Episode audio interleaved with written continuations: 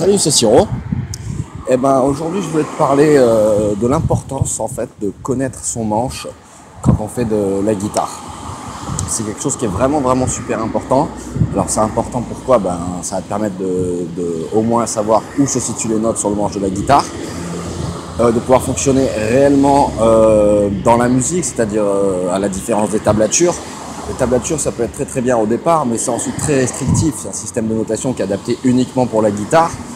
Donc du coup, euh, bah, du coup, t'es pas vraiment dans la musique, quoi. Ça va te permettre d'être beaucoup beaucoup plus efficace, d'être réellement dans la musique, de communiquer avec plein de musiciens, en fait, avec tous les musiciens. Et ça, et ça, c'est vraiment bien. Ouais, alors tu vas me dire oui, mais il y a toujours, il y a toujours des gens qui arrivent à faire des trucs sans, sans rien connaître. Oui, c'est vrai, mais je ne connais pas des masses. Voilà, c'est quand même plus, facile de, de savoir ce qui se passe. J'ai passé un peu de temps avec Stuart Zender, bassiste de Jamiroquai, enfin des trois premiers albums, c'est-à-dire des plus importants en fait. Et effectivement, quand on a bossé un peu ensemble, euh, la musique, eh ben, quand je disais des notes ou des accords, il ne les connaissait pas. Donc là, j'avais un exemple concret. Euh, donc voilà, il a, besoin de bosser un peu chez lui pour, euh, pour faire des trucs. Attention, en disant ça, euh, euh, c'est un tueur, hein, une de basse qu'il a trouvé, il n'y a, a, aucun souci là-dessus. Mais voilà, c'est un autre mode de fonctionnement. Donc moi je te conseille plutôt de connaître les, notes sur le manche de ta guitare et en fait tu as quand même pas mal d'astuces pour les connaître. Déjà tu dois connaître tes cordes à vide, c'est super élémentaire mais tu dois le connaître. Mi, la, ré, sol. Ça c'est super important.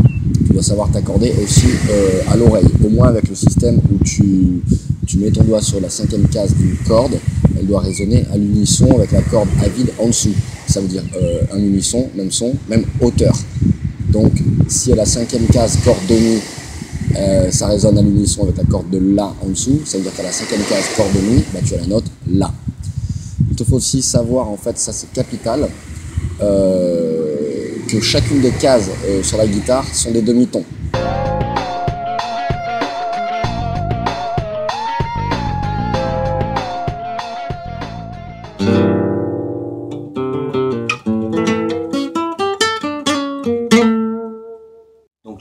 Si tu frettes ta corde euh, ici en cinquième case, tu dois résonner à l'unisson avec la corde à vide en dessous. Le principe marche sur toutes les cordes, sauf euh, entre la corde de Si et la corde de Sol, où c'est en quatrième case. Ensuite, on revient en cinquième case. Donc ça veut dire que à chaque fois, si cette note-là résonne à l'unisson avec la corde de La à vide, c'est-à-dire que cette note-ci, c'est La.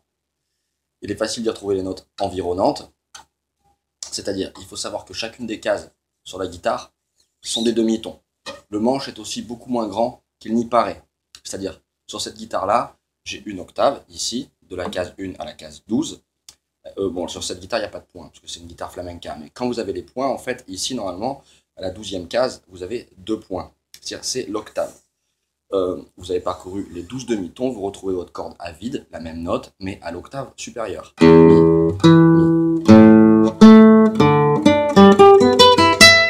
C'est-à-dire qu'ici, quand vous avez les points 3 et 5, c'est les mêmes qui sont ici.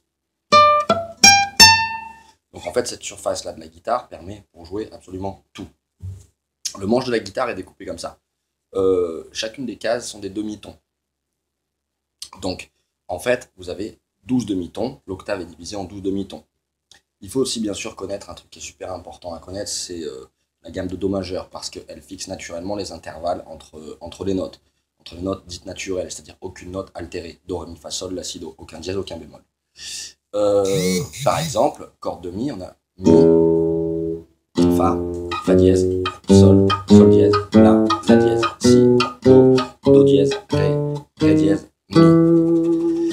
Principe sur toutes les cordes. Euh, mais on a deux cordes de mi sur la guitare. Donc en fait, ce qui fonctionne ici fonctionnera ici.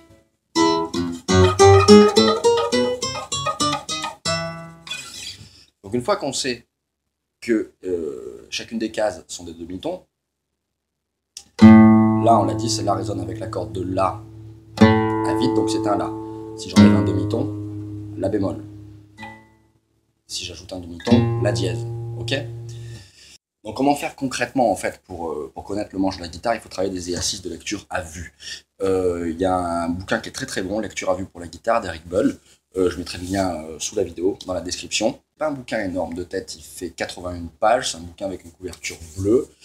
Il manque peut-être en fait au début le petit tableau récapitulatif des valeurs des figures de notes et des figures de silence. Ensuite, les exercices sont très progressifs, on part avec des valeurs très simples.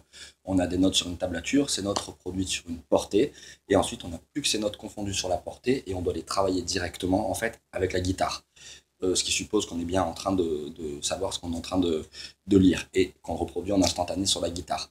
Si on se plante, on ne revient pas en arrière, parce qu'on commence à mémoriser. Le but étant d'avancer, et avec des valeurs métronomiques à chaque fois un petit peu plus élevées. Une fois en fait qu'on est, qu'on est un peu là-dedans, on va apprendre donc le rythme, savoir se situer euh, dans l'espace rythmiquement tout le temps et on va commencer à savoir lire, c'est-à-dire on va sortir de la tablature, on va être dans un système qui est beaucoup plus universel, c'est-à-dire on va pouvoir commencer à être vraiment dans la musique, prendre des thèmes qui sont pas forcément prévus pour la guitare, je sais pas, des musiques que tu aimais quand tu étais, quand étais gamin, des musiques de film, peu importe, les notes de musique sont les mêmes pour tout le monde et tu peux commencer à, les reproduire sur ta guitare. Tu peux prendre des partitions de piano, de musique de film, de n'importe quoi. Des fois c'est pas forcément guitaristique, mais dans l'absolu, c'est faisable.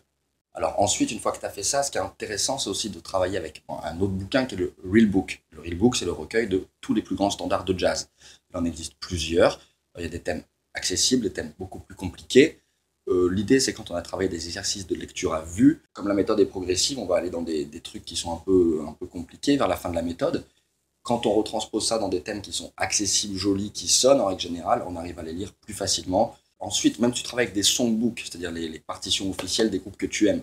Souvent, les transcriptions, je sais pas, des fois, ils sont 1, 2, 3, 4 transcripteurs. C'est incroyable, ça se demandait s'ils ont déjà vu une guitare. Notamment par rapport à la tablature. Euh, mais en revanche, la portée, souvent, elle est, elle est juste. Donc, euh, tu peux, comme ça, avoir cette double, cette double lecture.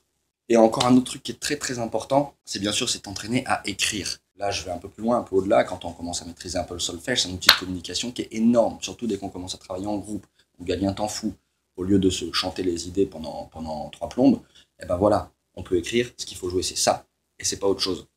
Donc, c'est un, un, outil énorme. Donc, voilà tout ce que ça peut t'apprendre, en fait, de, de connaître le manche de ta guitare. Ça permet vraiment de rentrer dans la, dans la musique. Bon, ben, je te dis à bientôt, et, euh, et puis voilà. Hein